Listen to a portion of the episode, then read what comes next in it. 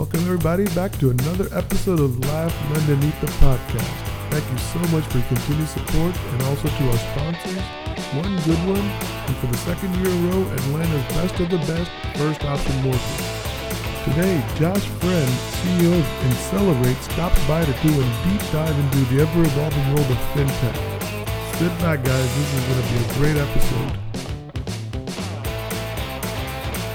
Right, everybody, welcome back to another edition of Laugh London Eat the Podcast. And we are joining Josh Friend, the CEO of Accelerate, all the way from California. How you doing, Josh? Great. Uh, thanks for having me on this morning. Oh, it's a morning, yeah. So I always I always tell people whenever I, am talking to them on the West Coast, I feel like I'm in the future. You know what I mean? Like three hours ahead. You are. So it's kind of like a, a, call for the future. So, Josh, thank you so much for taking the time and joining us this morning. Um, I know you're busy uh, running the Accelerate uh, company, and uh, we're going to get into that. But um, I wanted to kind of start off real quick. I, I, know that you posted something yesterday on LinkedIn. I've been following for the last week. You know what I mean? So we got this interview going on, and it was really moving for me. Uh, uh, it was about uh, the Haitian child on the street uh, and the fact that you guys were, were, were, doing something in Haiti with one of your uh, teammates. Could you kind of, because it was really, I mean, you know, I saw the picture. It, uh, was this little uh, Haitian kid with a one of your Accelerate shirts or some kind of windbreaker on, yeah. Uh, and it was just like. So go ahead and t- t- take over that. Yeah, little- I mean, I, I, guess to um to just to start, uh, us as a company, um, you know, we've always been very uh, charitable minded just you know myself. Um, my uh, brother is the COO. Uh, he's once a missionary and and has done a lot of charitable work. He used to work for Feeding America. Mm. So the kind of the charity mind thought of you know kind of given to the greater good is something that we you know um, uh, have within our DNA. My sister runs a full time charity nonprofit as well. So um, that you know, it's definitely something that's kind of in our DNA. But for the uh, Haiti, uh, Taylor has been with us for years, and um, she's been going to Haiti off and on ever since the you know the I guess like what was it 2015 was that when the big hurricanes hit yeah. mm-hmm. around them. So uh, she'd come and say, "Hey, Josh, I need like clothes. Can I just take a bunch of shirts and stuff?" And I'm like, "Yeah, do you want to donate? You know, I don't forget how many it was, but a lot of you do. Yeah, take them, take whatever else you need. You know, Taylor, go, you know, go go out and do that." And that's what she did. And um, she sent me that picture the other day, and I was like, "Oh, that was you know." it, it's it was neat to see that we could have an impact somewhere else, yeah. right? And just kind of you know, it, it's important for us to see that. You know, and, and it kind of goes to the point of that how often that we take things for granted living in America. You know what I mean? And, and we have so many different, you know, so many things given to us, and and it's not it's not that easy or hard to feel entitled to yeah. the life that we have. And then when you see a picture like this on LinkedIn do, during our professional days, it just makes you stop and, and get, you know, for me, I, I live by gratitude and I was yeah. eternally great, grateful at that moment for the life I've been given. So thank you for sharing yeah. that yesterday. Yeah, no, it, it, it allows the uh, the thoughts of wow, I don't, I wish I had a new car.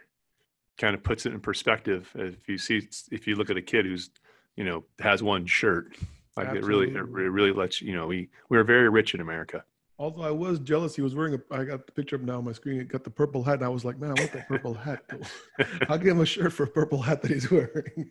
You know um, now, when you started in IndyMac in 1999, yeah, calls, which is, by the way, a side note, one of my favorite companies that I used to sell loans to, Linda Bauer. I don't know if you know or not. Was is still a good friend of mine. Uh, and uh, I remember her. I love, I love, love, love IndyMac. So when I found out you were actually at IndyMac, I was like, okay, cool. You know what I mean? Did you ever think like you'd be like this global where you're able to donate to Haiti? And I mean, obviously, you know, 99 to now is a lifetime away, right? Yeah, it, it, it it's very interesting. I mean, you, what you just said. No, I don't. I was 22 years old. I was 22 years old. Um, I found out I was going to be a dad, so I'm like, I got to make a living. I got to work. Um, so my first thought was, hey, how do I earn enough money to get an apartment so I can have a family and, and take care of what I need to take care of? It wasn't necessary, you know, what's going to look like in the future. Um, and you know, I I love I love the Mac Bank. You know, I um, I, I started there when I worked there. It was called LoanWorks. Well, it was IndyMac.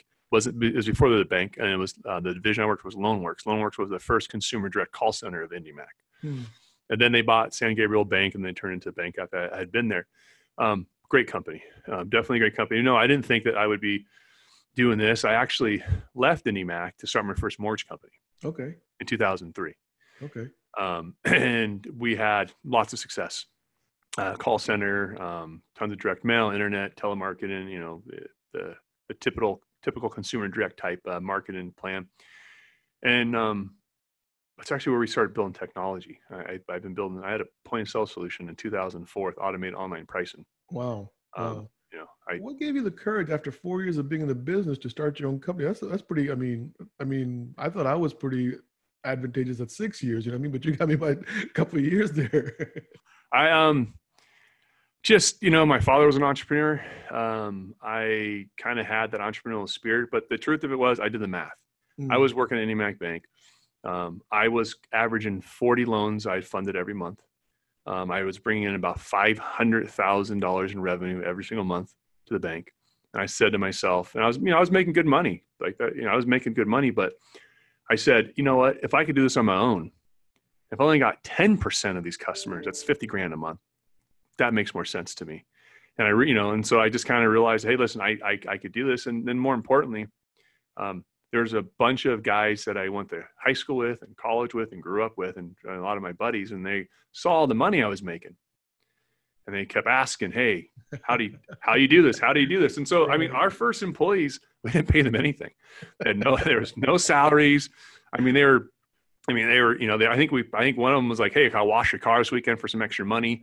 We, they, I mean, but we were just all in the room and we are all young kids, if you will. And, um, uh, most of those people all actually have mortgage companies right now. They're all still in the industry. They're doing great in their lives, and you know we're still all friends. But uh, they were friends, and we just kind of said, "Let's, hey, uh, do exactly what I do. Yeah, this is how I sold. This is how I took the call. This is what I do. You do this, and I'm gonna train you, and you're gonna be a killer loan officer." And that's what we did. We just created a bunch of monsters. What is it about Orange County, California, and this consumer direct model that seems to just hibernate? And and kind of like I don't know, there, there, seems to be like some kind of secret lab that you guys are all aware of. Yep. And every couple of years, something new from from the CD department shows up from, and it's from always originates from Orange County, California. Orange County. What is that? I don't know. I listen. It's the Orange County is like the mortgage mecca of the world. I mean, right. I I'd one time heard a stat that was like seventy five percent of every loan in America goes through Orange County, whether wow. it's the title company or the tech company or you know, something around that is coming through Orange County. Like they're all being touched through Orange County. We just have a lot of it, it's entrepreneurialism. I think yeah. the mortgage industry, more so than any other industry I've seen, is unbelievably entrepreneurial. Yeah. Because the value of gaining a customer is so great, right? And the uniqueness and how you gain that customer is what everyone really strives for is that entrepreneurialism of how do you gain that customer um, and it allows and then allows for you know just entrepreneurs. And then people are like-minded people you're right? So when i was in 2004 3 4 whatever and i'm driving around nice cars and people are like what do you do in the mortgage industry? Well what do they go jump into? So they're thinking the same thing you know? Right. Now they're all you know that, that's the mortgage industry. I was told one time by one guy who was a pretty big entrepreneur out here in the um, in Northern Virginia, DC Metro, um, and he said, you know, it's a good thing that not everybody has our way of thinking, Fob, because you got to have other people who say, I want security, I want you know, I want to work 40 hours a week. I want to be able to have a barbecue on Saturday afternoon and not know that the world is going to come to an end if I don't take this phone call. Um, right. And clearly, you're not designed that way. no, no, yeah, I, I don't mind the the risk factor. Yeah, but but what, what my friend said really made a lot of sense to me. That not everybody can have that entrepreneur mentality, and it's okay. You know that you, we need everybody to have their own ways of, of thoughts and ways of living, and that's the way we all get together, I guess. No, that's absolutely right. I mean, you just I think entrepreneurs are just usually the ones that are a little bit crazy enough to take the risk and not. Yeah, you know. we're, we're, definitely uh, risk takers, and we and we. I don't know about you, but that song from there, there's a musical, uh, "The Greatest Show on the on Greatest Showman" with Barnum Bailey, whatever, and there's that one song, "Never Enough." I was like, "Oh, my theme song." like, there's never enough. There's something more coming down the pike that I gotta have. That's right. I I I uh, I have had a uh, privilege of speaking at uh, UCI a handful of times for uh, one of their graduate program. They have a UC, uh, entrepreneurial program, um, graduate program, and so I have spoken in front of them. And I know one of the things I said is what you just said is true. If you think it's about the money, you need to really rethink mm. what you're doing. Yeah. Because I remember when I started first my first company, I wrote a number down. So if I made this much money, I would just be like the happiest person in the world. I couldn't even imagine anything else two years later, I was three, four times that number. I'm like, it's not enough money. I don't have enough money. Yeah. What am I doing? Other people are doing more. This is a game. I got to go work harder. And, and, you know, you have to realize why you're, why you're doing it. And I think it's the challenge. yeah. You know, I like, I like the challenge of it. Yeah, it's the challenge, and then it's also the passion. I think there's a certain amount of passion that entrepreneurs like yourself have to have, because you know you guys are the ones that are coming with the ideas and then giving, pretty much working for free. a lot of the time, people don't realize that. Actually paying, paying to work. I, I, right. I, yeah, I, I, I typically pay, you know, when you start a company, I put my money in it. I'm actually paying to work. right. It's not even free. It's paid. one of my loan officers one time came to me and he was this was back in early 2000 he's like complaining that "Oh, i bring the company this much money and you guys get this much and that much and i was like yeah yeah you know what i went through all your numbers i've been listening to your complaint and i really want to thank you for the dinner at the palm restaurant for me and my family last last week because that's about how much i made off you last month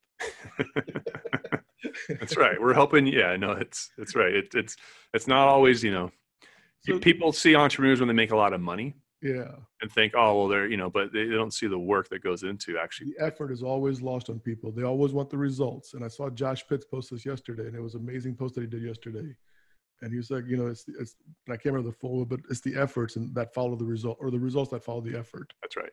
Yeah. So your son is a Everyone, everyone wants now? to win. Everyone wants to win, but no one wants to go to practice. That's me. your son is a loan officer now. Yes. I don't know where I read that. That's one of my notes. How do you prepare him for a future in this industry? I mean, you you you're like kind of setting. What I've read about you in the last two three weeks is like you're kind of setting a different tone. How do you prepare some brand new loan officer for this customer engagement and all this other stuff that you're? I mean, it's kind of over overwhelming for an older guy like me. so I, I well, I mean, truthfully, for it's become easier. So like, right, you know, like if you, I think what, if you look in the industry, a lot of people look back over the last 10, 20 years, technology has been 70% solutions, piece Hmm. part solutions, right? So you get something and you really sort of requires a lot of heavy lifting or manual work on your part, or the systems don't talk. So it's actually not easier to do, right? Um, what we provide is actually like turnkey. Since things are integrated and they all are interoperable, um, it winds up being you wouldn't have to do anything. It's going to engage your customer whether or not you do anything, right? So it's the automation is why that's really the power. Um, Hmm. And what you just said is, you know, how I set my son up for to to, to come into this industry. Um, you know, the the couple things. One, you know, as the digital mortgages came out, people said, "Oh, there goes the loan officers." Well, that's not true, because um, the average American largest financial transaction they're ever going to make is buying a house. They want to talk to people, right? You still have overwhelming that there needs to be someone in the process, plus license, and you need a loan officer in, in the mix. What we'll see though is hyper efficient loan officers. Let's say if the you know if, if the industry average is seven loans per loan officer, it's going to go to 20, 30, 40 loans per loan officer Mhm. and that's going to be technology and automation you know and, and and i looked at that and said you know is that still a good career to go into and the answer is yes and the reason being we have uh, the average age of loan officers are i think it's 57 or so i think what the number is 52. I always follow because it's my, my age. I'm 53. So it's always easy to remember. and and, and yeah and I'm, i've seen some as i've seen some as high as saying it's 57 and, the, and there's going to be like 10 or 15 percent of all loan officers are going to be retiring in the next two or three years. And so what's nice is this efficiency capacity that's going to be picked up in the technology won't really displace a whole bunch of jobs for loan officers because loan officers are already going to be retiring and phasing out. And we haven't had this huge onslaught of new people jumping in our industry. I mean think about it. After 2008 who's going to graduate from college saying i'm going to go to the mortgage industry? No one right? It's just you know it's just not it's just not something people have really thought about. So we we it's kind of it's timely that this is going to take place right? And it's about time that we do change our industry. I mean if you really think about it we're doing loans the same way we did them in 1990 nothing's Mhm. really changed. I mean No. it's there's no, no nothing new. You're still using truthfully you're still using the same los that they you use in the 90s Genesis. Um, yeah i had i used i had genesis. I did have genesis. I mean, I, I always know that. I was like, God, this is pretty much the same stuff. So, yeah genesis turned i think turned into encompass i think my acquired genesis. Right, and then they it acquired DataTrac and i had to use DataTrac. It's the same stuff. It's it, nothing's changed nothing new. Um, but that has to and that will change. Right and that's going to be Let me ask you something, because lately, or last at least for the last 12 to 18 months, you know, I mean, the travel industry has been really coming into play with with with the parallel to the mortgage loan officer because you brought up the mortgage loan officer and, and there was a, a fact or a stat from the 2019 Porter American Travelers that the ASTA sends out, right? And they said that 16% will use travel agents. 16% of out of all tra- all people going to travel, right? And they were optimistic because that was up from 2% from 2018 and they were really really thrilled the fact that millennials were saying not really doing but that 24% of millennials said that they would use an agent. If i give them the highest number that they threw out in that stat i'm like okay if you guys are thrilled about 24% that means that the online travel industry took 76% of their volume. That's right. I mean 76% right? And the reason i mention this is because you got richard barton now running zillow and I don't know if you know this or not, but Richard Barton was running Expedia. And so to me, I feel like we're in this war now where Richard Barton against the mortgage industry and the loan officers. I, I, I think you're on to something. And I, I don't think lenders may be really uh, uh, uh, up to speed on this. Hmm. Most lenders, you know, we have over 100 different lenders on our platform, which also means I've, we've spoken to hundreds and hundreds and hundreds of lenders in the across the country, thousands of lenders across the country. And what I can tell you is I am always shocked by how far behind technologically lenders are. They are really, really far behind. And the truth of it is, is because to this point, the business has been been driven by who can get the customer in the door. And that's been the retail loan officer for such a long time. Mm-hmm. They're the ones who bring the transaction in the door. So that's slipping, right? So if you're a retail loan officer, I can tell you right now, we have lenders mm, every year. The amount of lenders saying I, am getting the consumer direct lenders who are now buying leads for the retail loan officers who now need all this type of hybrid stuff because they, they realize is your borrower is out there looking at a house and they pull it up on their phone that you're going to use the Zillow app to see the value what homes are for sale. What do they see next to that home? Get a mortgage from Zillow yeah. right? So your borrower, whether you think they're your borrower or not, they are being targeted digitally, and their people are using great technology. So when you get that, you, you make it so a, a, consumer can close a loan in 10 days, right? Literally, I mean, the technology and the reality is it's there where someone could go online and in less than 15 minutes have a complete full approval and have their loan completely done with all the figures done accurately and signed five days later and it funds. So that that that that does exist. No one's yeah. really doing that but the technology's out there. So these players are going to come in, they're going to do that. And I think some lenders are going to be really going to wake up in three years from now and wonder what happened to all their business. Yeah. So what really, what I, what, what you just said right there just kind of makes me wonder is the technology that we have available in the industry on July 9, 2020, is it really designed for the retail mortgage loan officer or is it more designed for the consumer direct loan officer? The technology that's available today that you're offering, other people are offering their platforms, who is it really designed for then? Loan officer. So it doesn't matter retail or, or consumer direct. Doesn't. So in in consumer direct or retail, so retail, you want more, you want functionality around how to deal with real estate agents and referral partners, right? And how you can engage with them. Mm-hmm. Consumer direct, you need more. How do you manage lead management, lead distribution, call activity? Um, but both still use the, but both use the same functionality. We have consumer direct purchase shops and they're still doing so they're using the retail functionality mm. they have realtor partners they, they send business to across the country they get referrals from those people but they're also buying leads from zillow or LendingTree and then co-market it into them and handing them out to those real estate agents but they still need the retail functionality so i, I it's a technology that's being built um, is is really tr- i mean actually where the money should be spent right now mm-hmm. um, because there's a lot of money being spent in the front office, right? You have companies like us who've built great platforms.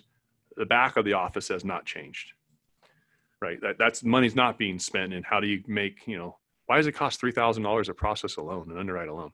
Yeah. Right. I mean, I used to spend under four hundred dollars to do that in 2004. Why has the cost gone up so greatly? Why do you have six people look at the same piece of paperwork? Loan officer looks at the W two, then the submission clerk looks at the W two, then the mm-hmm. processor, junior processor, then the underwriter, maybe the doc drawer, then your loans get shipped, and someone on the other side may look at the the W two or the QC department and reviews the same thing. You have like six, seven people reviewing the exact same piece of paper. Yeah, a lot of redundancy. Yeah. So that's where I see, um, you know, the I think the, the focus, but that's going to. I think this what this does is it helps your retail loan officer, or just let's just call him loan officer. It helps a Mhm. loan officer just be a super loan officer. So those those ones that are the launches are really good and could give advice. Like, uh, why would someone call a travel agency? Well, I can know why. I mean, if I was going to go to a new country, somewhere I haven't been before, right. I could go online and try to look at pictures and see if I can make the decision myself, but it might be helpful to have someone who has a little bit of advice and says, no, this is when you should go, this is the better time of the year, whatever it may be. Same thing with a mortgage. So those loan officers are hyper efficient that use technology, especially retail. Mhm. Um, I think that those are the ones that are going are really going to grow their business. But like even in the back, go by the travel thing. So I have a younger cousin of mine. I love him to death. He's a he's a, actually a, a cybersecurity guru rock star in that cybersecurity world out here in DC with all the defense contractors, right? And we go on vacation every summer together as a, like 15 cousins and family, right? And this this one kid, a ba- or a cousin of mine, basically plans everything out based on Travel Advisor. I'm giving TravelAdvisor.com a plug here, right? But everything he does, I mean, down to some amazing barbecue place that we found on the Cayman Islands out of nowhere. It was somebody's front yard, all because of Travel Advisor. So no travel agent, right? Yeah. And he was able to do it just because of his own desire to just, you know, being a, a, a, a I guess, a computer guy. He was able to just know. All, I would have never done that. I'd have gone your route with a travel agent. But he's totally comfortable doing that, and and, and I'm just kind of thinking down the road, maybe not next 10, 15 years, but eventually, I don't know. I mean, does home ownership become like that where they just go to, you know, some homeadvisor.com website or whatever and find out, you know, how to get a mortgage? I, I mean, I I think Quicken did that with Rocket Mortgage already. Yeah, I mean, I think that's the, it's it maybe it's the first generation. So I mean, I'm going to hold my opinions on what I've heard about that, right? But it's definitely first generation technology that they're using. But I, I think that the um, the driver difference is, I if I go to the wrong restaurant for lunch, I I went to the wrong. I had a bad meal. Mm, good point. If I if I get the wrong mortgage, hmm I might cost myself a lot of money. So people still want that advice. They still want that expert advice. They still want someone to tell them they're doing the right thing. Right? They still need that. They still need some help. That's why the loan officers, when I used to have loan officer, I called them loan consultants. I said, you're, you're not a loan officer. You're not the one deciding whether or not they get the loan. Hmm. You're trying to help them get the best loan they possibly can. You're the consultant, not the loan officer sitting on the other side of the table saying what you can and can't do. You're Yeah, saying, here, let me help you, Mr. and Mrs. Borrower, get the best thing I can possibly do for you. Interesting. All right, man. Stupid question time, Josh. Yeah. I love my stupid question time in this show. Okay. so, communication and trust. I've heard you talk about those two words specifically communication, trust. Communication, trust, right? Why are they so important for a loan officer? Communication and trust. Yeah. That's the only thing you have with your consumer. You're selling a commodity. Let's just be honest with ourselves. I can get a 3% or 2.5% rate from you and 16,000 other lenders in, in the country. So if, if you're not communicating and talking to your consumers and letting them know you're there, you're not building trust with them, then what do you have to offer? That's really all you have to offer. why communication? I get the trust part. Oh. Right. But why is it? I mean, like if the loan if the loan officer takes a cl- application, I haven't taken the application in five years. Right. So Okay. count me out of this picture. Right. If they take a loan application, do they need to communicate with the borrower? I mean, isn't just an email Yes. coming is good enough, or letting them know, hey, your email, your loan's been submitted, or no? Well, it, it depends how the borrower wants to be communicated to. The point is to have some kind of communication, right? So whether it's email, text, phone calls, Mhm. um, tell them what's going on, you have to have some type of communication. And we always kind of say this in the in the mortgage business. We're teaching loan officers: if you're not talking to your borrower, somebody else is. Right? Okay. Kind of, you know, it's it's the someone gave the analogy of you know going to the bar with your girlfriend and you leave her alone at the bar the whole night and you're sitting over there playing you know pool with your buddies Yeah. you might, you know, someone else might hit on her and walk out. You know, you may not be There was going a- home that night. a song about that, right? Who's loving your old lady while you're out loving someone else?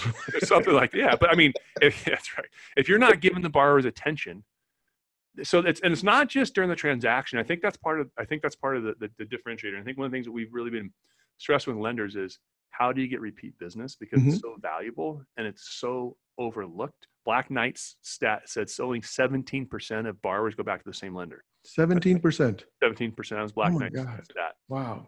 So I just got I did a webinar with Grant Moon from Home Captain, and he had that stat. And I was like, that's you know I had seen before it was 25 percent. MBA had a study, but this is I think a more recent study. Mhm. It's amazing. Yeah. And and and the, here's why. What you sell is a commodity. So if I'm out there right now and I'm and it's Saturday and it's in the afternoon, I hear rates are low and I have time to go ahead and look for a mortgage. And if I forget your name and I can't send something right to you and say, Oh, hey, Fabi, let me get another loan from you right away. Guess what? There's 15 other people that just say hit this button and you can get a mortgage. And I hit mm. that button, I get the mortgage. You know, there's no so if you're if you haven't built trust, right? So what you would want is during the transaction, they'd go, Oh, the best advice I've ever was given, always on time, told me exactly what was going to take place. I could put my head down, my bed uh, on the pillow at night, knew what was going to take place. I'm going to go back to to Josh and get a loan with them again, their father, because they were great. So, and then they built that trust. And then if you've been communicating to them, so every two, three months, they see an email, a Facebook post, they get a piece of mail from you saying, Hey, happy spring. Here's some spring cleaning tips, that type of stuff. You're in front of them and you're relevant. So then when they look and they go out to reach out and to buy again, you're there. So let, let's flip that question. What would a lack of communication, what is a lack of communication? Let's just stick to the process of the loan, right? Okay. What does a lack of communication do to the borrower? Well, frustration. Mm. You're going, you're going to, you're, it's going to frustrate a borrower. You're going the borrower's going to go shop and you're going to lower your pull through, right? Just plain and simple. Like every day you have a loan that hasn't been funded, your pull through goes down on that loan. It's, Mm. you know, loans are like milk. There's an expiration date on those things. You, you, you can't just keep loans in the pipelines forever. People, your pull through goes down statistically pretty accurately with how long they're inside the pipeline. So it's bad communication. You lower your pull through. You're gonna, Yeah. you're gonna, and you're not gonna get, you know, um, repeat business.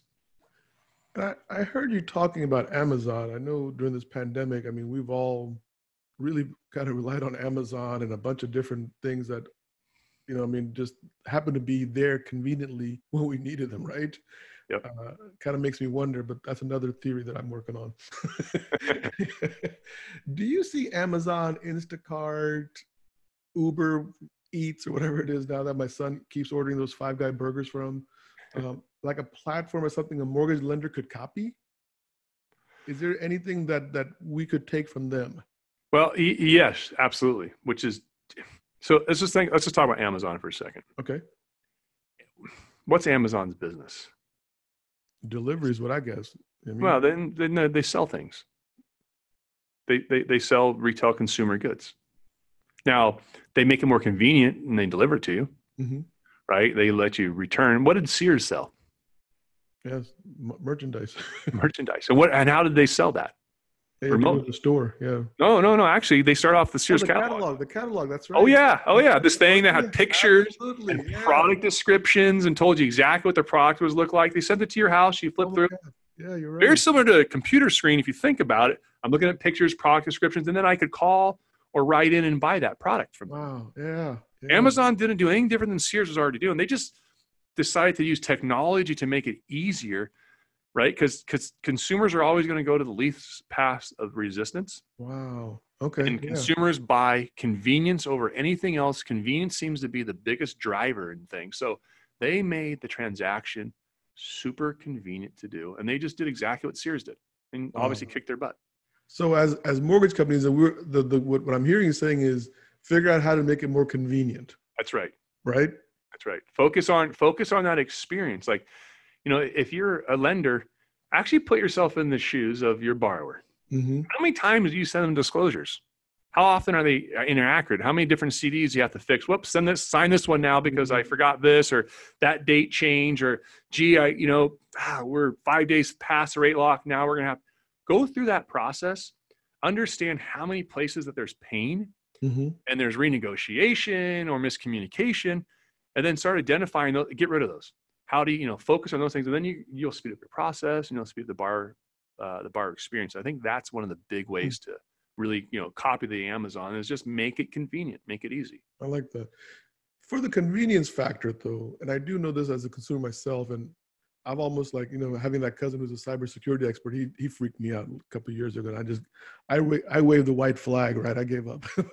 How much do we sacrifice of our privacy for that convenience? um I guess it really depends on uh, how you look at that. I know the truth of it is none, Hmm. because whether or not you buy online or go to the store, if someone wants to find out what you're buying, that, that's all there. Hmm. Right. So you, I don't know if you know this or not, but your credit card companies sell the data of the stuff that you buy as well to marketers. Sure. So they can so they they can still find out who's buying what with the credit cards in store versus online. So I don't think you really we're not really losing any of that. Your information, whether or not you think it's on the cloud, it's all on the cloud. All Hmm. your personal information somewhere in the cloud. So really we just have to open our eyes and say, okay, all of our stuff's out there. How's it being protected? So I don't think we know we we lose that much there. But I, what we can what I can tell you is, and this is just look at uh, the history and, um, of well, cell phones is a great example. So I had uh, early during um, in my career, I uh, during the mortgage part, I had actually gotten involved in um, some technology for about a year, some wireless access, voice recognition, did a whole bunch of stuff on uh, uh, cell phones. And this is before um, the internet came on the phones. Right when WAP, wireless access protocol, came out on the phone. I don't know if you guys remember that was in 2000. Phones looked really Big janky different. Yeah. big difference and it was you know very different and um, we were working with a company who had a gps that they could put on they can install on cell phones they were trying to get the cell phone manufacturers to install them but cell phone manufacturers said no no no no consumers don't want to have a gps in their phone because they don't want to be tracked everywhere they go so then the company called airbiquity i remember the name they had a battery pack so they sold aftermarket battery packs had the gps inside the battery pack Oh. so you can connect it to your phone, and if you wanted to, you hit the button, and then it sent your signal to the internet. Then we could tell you where you're at. Well, that was in response to people not wanting to have people track them around.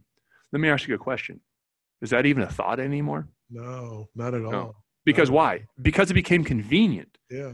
Because all of a sudden now there's a reason why I want my phone to know where I'm at It's going to tell me how long it takes me to get home. Right. It can remind me of things. So there's a convenience that is really above my. And what am I doing? It's not like I'm going places I don't want people to know. I, you know, Yeah. so it's not like I'm hiding some type of activity, and so I'm not really losing anything. I'm only gaining. So we we give up that we give up privacy and personal freedoms for security and convenience all the time.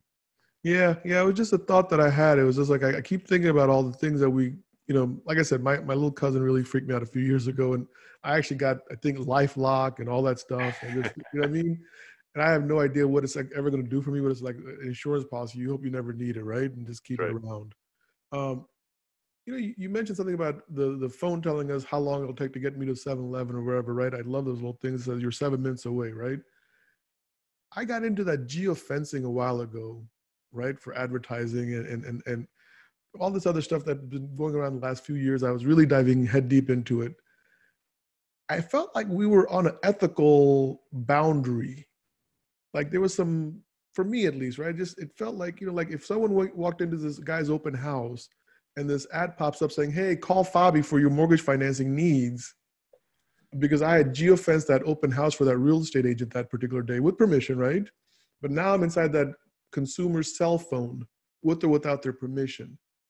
Or even like when they redirect you, like, you know, recently I was out there, we're having a, our deck redone. And so now Facebook is popping up all these people who will redo my deck, right? Because they, they picked up on those whatever cookies or whatever they're called.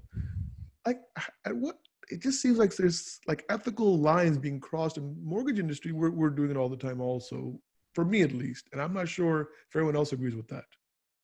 I um first, I think from a consumer standpoint, most consumers actually find it more convenient. Hmm. So think about it. What what? Yeah, it feels intrusive because it's like, oh, they know what I'm doing, Mm-hmm. and I get that feeling, right? Um, you know, you go to Insellerate, we're going to show up everywhere. We we're we're very much into the, the I found that out too. Yeah, we're we listen. We're a very advanced technology company, and we we understand uh, the, the internet marketing and technology very well. So we do all kinds of uh, targeting, geofencing. We've we- we've done it all. I, I think for the consumer, it can be convenient because now there's you're showing them ads and stuff that's more relevant to them. Hmm. So maybe it's it could be more relevant. Is it intrusive? Is it? I don't know. I mean, I guess if you use Facebook, you have to understand you're signing up for that Yeah. right? If you're using Instagram, you're signing up for the ability for them to market. If you're going on in Google, you have to understand the reason why people can have websites and give this content. The reason why you and I can sit here for an hour and record content is because we know that digitally there's some way that it it can help us or impact our companies. Hmm. Right? There's something, there's some value there. So I think everyone kind of has to understand that that's the game that they're playing. And if they don't want to play that game, then you can turn your your stuff off on your phone and it can dis you can disable your location so it doesn't know where you're at and Hmm. you know but i think that in order to pay for that technology in order for for us to build technology we, it ultimately you know it's a capitalist society. We have to figure out a way to make money doing it and that's going to be selling a consumer some type of good. And so that's where you know that's where the technology is driving us Yeah, yeah. So you mentioned Insellerate, which is obviously the company you founded, uh, I think, seven years ago, 2013, right? Correct. So, kind of a, uh, in my mind, right, when I first, you know, started diving into you and, and finding out more about Insellerate, I'm thinking to myself, with all the CRMs that are already in the mortgage universe, I mean, you know, why add Why? another one, right? Why? right? I mean, so that's the magic question. Is like, I mean, what is Insellerate going to do for me that X, Y, and Z is already not already doing? I so to give you like an idea of why we started Insellerate, um, it was for myself. So I had uh, uh, partnered with People's Bank in 2011, 12. I think it was uh, end of 11, beginning of 12. Brought my mortgage group underneath People's Bank um, and became a shareholder in the bank. Uh, a couple other people that had large off- offices did the same thing. We helped that bank really grow from you know a small 180 million dollar year business and mortgage to two and a half billion a year in business within like two years. Hmm. And I built that system because when I was there, I tried to. I, mean, I had been using software on my own for years. Then I went out to the market and said, "Let me buy software software off the shelf." But then, when I I found I needed to, to, as the market changed, and I needed to integrate it more, and I needed to change it more. What was really out there didn't fit the need. There wasn't a solution. So I've actually been a client of a lot of my competitors that were around back then, and I used their systems and said, "I can't use this." I need something very different for my business. And never with the thought of selling to anybody else. It was only for me to run my business. Okay. And as we did that, and our platform became super efficient, and our loan officers became hyper efficient, and our profitability was way above you know industry average, we realized that this was something we were doing was working really well. Other people in the industry, again, Orange County, right, mortgage mecca. I have friends, a lot of the CEOs of other mortgage companies I'm friends with, I've known them through the years, would come by and say, Josh, how do you do what you do? And they would see these, my sales managers with these screens with sales manager reports telling them what's going on in real time, reader boards, loan officers in front of these screens, giving them alerts that go through the work. And they said, can, can I use that? And they'd start asking me, can I buy that from you? Huh. And I said, yeah, let me see if it's okay. Maybe I'll, I'll sell it to a few of my friends that, you know, and, and they loved it and said, this is great. And then we did that for a little while. Then we just, as a, a genesis, we then took on private equity money, brought in a whole new development team and we built the system 100% scratch from the ground up again. Because we, you know, then built a multi-tenant version that's, you know, to be sold to the masses versus the system I had. But the system we built, the use case, the screens, everything was all done. We knew exactly what we needed to build. We knew exactly what it looked like. The functionality was already all laid out. Since you were involved so intimately in this from the actually before inception, quite honestly, right? So, Yep. right? I mean, even below ground zero, is there a personality that this CRM has that actually belongs to you, Josh? Huh. That's a very good. Uh, that's a very good question. I think um, simplicity. So uh, one of the things that I always do for loan officers is one of the biggest things loan officers struggle with is understanding. Pri- I say price and product and eligibility. The amount of loan officers that miss business because they don't understand. Hey, I should sell them this product versus that product, or I should do this versus that. The simplicity in the process um, is what we I think is what I really focus on. So if you look at the system, one of the things you'll see on the desktop version versus the mobile version, the desktop version, we have like a single page application, Okay. Meaning um, the system is going to your loan officers work on one page. That was something I was really, really passionate about. Is listen, I don't want loan officers having to go to multiple screens, multiple tabs, because we know it's not easy to do Right. that. Like, how do you train best practices if you have five ways to do a thing, right? So we looked at the, you know, the I, um, I call it the Apple versus the Android. Hmm. Right? So Androids technically are always more advanced than Apple phones are. They are, but Apple has much better um, uh, UI. Yeah, I- they, I, call it functionality. Folks, yeah, yeah. They have one way to send a text message. Yeah. So you become a master at that. It's always the same thing. But in Android, there's like 10 different ways to do it. So it's never the same way, and then and they don't all work the same. So there's so we really took the approach of how do we make it as simple and do one way single page application so that people could just be on the screen and not have to you know be tech experts. Wow. So when someone takes on Insellerate in their company, I mean, I'm, I'm, and I don't know. I mean, if you're small, mid-size, or, or, or large-size lenders, I don't know what, where your your client base was. I, I'm, I mean, sorry, I didn't do that. But if I'm a small to mid-sized lender, right? Because I think that's the majority of lenders. How long does it take them to actually like integrate Insellerate into their lifestyle? I mean, everything takes about six months, right? I mean, can't be any shorter than six months, I think. Um, I mean, I can tell you, uh, our rollout time had been 34 days on average. Okay. Kickoff call to complete train using the platform. So people got it pretty quickly. It's it's going closer to 60 because we've added over 40 lenders this year. Wow. Um, I think 25 or 30 in the last, you know, 60, 90 days. So we have a, you know, we're, we're gaining a ton of market share now just because we've made a lot of lenders really successful and those lenders that are out there that become super successful using our technology are now telling other lenders and they're finding out again how you do what you do. And they find out oh they all tip they all are using Insellerate, let me go use that platform as well. So it's taking a little longer but i think from a I, I think once you're in the platform i think 90 days and you've made it your own. Okay. So whereas some other crms i mean that i've seen right? And, and once again i mean i'm gonna i want to make sure you understand this I started the business in '94, so my CRM was my Rolodex. That's right. All right, just let's be honest, okay? Because I was like, I'm I'm a really good salesperson, but I wasn't really good at staying in connection with the borrowers. Like, you closed out, boom, you know what I mean? You'll get a calendar around the end of the year. Is the way I always work my CRM. Yeah. And so when CRMs really started coming into life, I, I obviously I wanted to adapt them. I've been through a bunch of them, right? I have my favorites, and I think there are some really popular ones that are very cumbersome, that are very like, are you kidding me? I just want to get this email drip campaign started. Where's the button that says boom? I mean, so, so, when you talk simplicity, I mean, is that what we're talking about it with with Insellerate? Yeah. That I'm not lost in the maze. I, I just want to boom, boom, boom, boom, and I want to get back to what I do best, which is sell.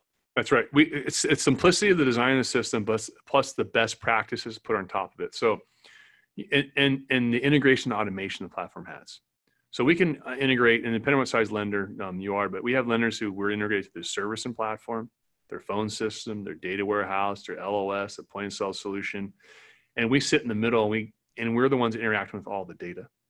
So what that means is, from that level to even to just a lender who has just an LOS, we are building all this bidirectional integration. So you don't even have to push the button to go boom for the most part, it's already done, right? That's you know what we we do is we'll actually turn over a completed platform with all the content strategies all built. Wow. Day one, and you just say you run it, then you can change it, do whatever you want. But we've done that because I mean, my our tagline is you know I, I don't know if you've seen it is what business we're in. We're we're in the business of helping lenders close more loans. So, you know, we happen to have a technology platform, but our, our driving point is to help lenders close more loans. I've been a lender. I understand what it takes to roll something out. I understand that you don't have a huge staff on board that can write content and right. roll things out and system admins. You're, you're, everyone's busy. So we took that approach and said, all right, well, what you really need is like a turnkey concierge, you know, uh, professional services package that when you turn the system on, it's ready to run. Yeah. You don't have to do all the work. So if if well, once again, so if, if I'm a small to mid-sized lender, you know what I mean, and I'm looking at Insellerate and to, to kind of move over from XYZ to Insellerate, I know in my head from the time that I sign the contract, I'm about 90 days from when my loan officers can really start benefiting from it. Yeah. Right. Yeah, sounds about right. And then that's, from there on in, I mean, with the CRM platform, I'm assuming that it's really more just keeping in touch with borrowers. It's really not an LOS POS type of interface. Correct. So there's there's two parts. There's CRM lead management and then there's engagement. Okay. CRM lead management is that it's managing leads, workflows, call activities, your real estate referral partners. It's giving you all the reporting on what's going on. Then there's the engagement, which is email, text message, Facebook posts, Instagram posts, direct mail, phone calls, ringless voicemail, Google AdWords. That's the engagement piece, and that and that runs as well. So you guys are actually posting on behalf of me. No, I'm actually posting to a custom audience. Okay. So it's very different. So yeah, let's say, walk me through that. yeah. So, yeah. So if, if I post on behalf of you, you're only, your ad's only going to reach the people that are in your friends, right? Mm-hmm. So it's limited. What we do is we're going to take your, you're going to, your records, name, uh, email address, and we're going to run them against Facebook and we're going to put them in a custom audience. They're going to automate it.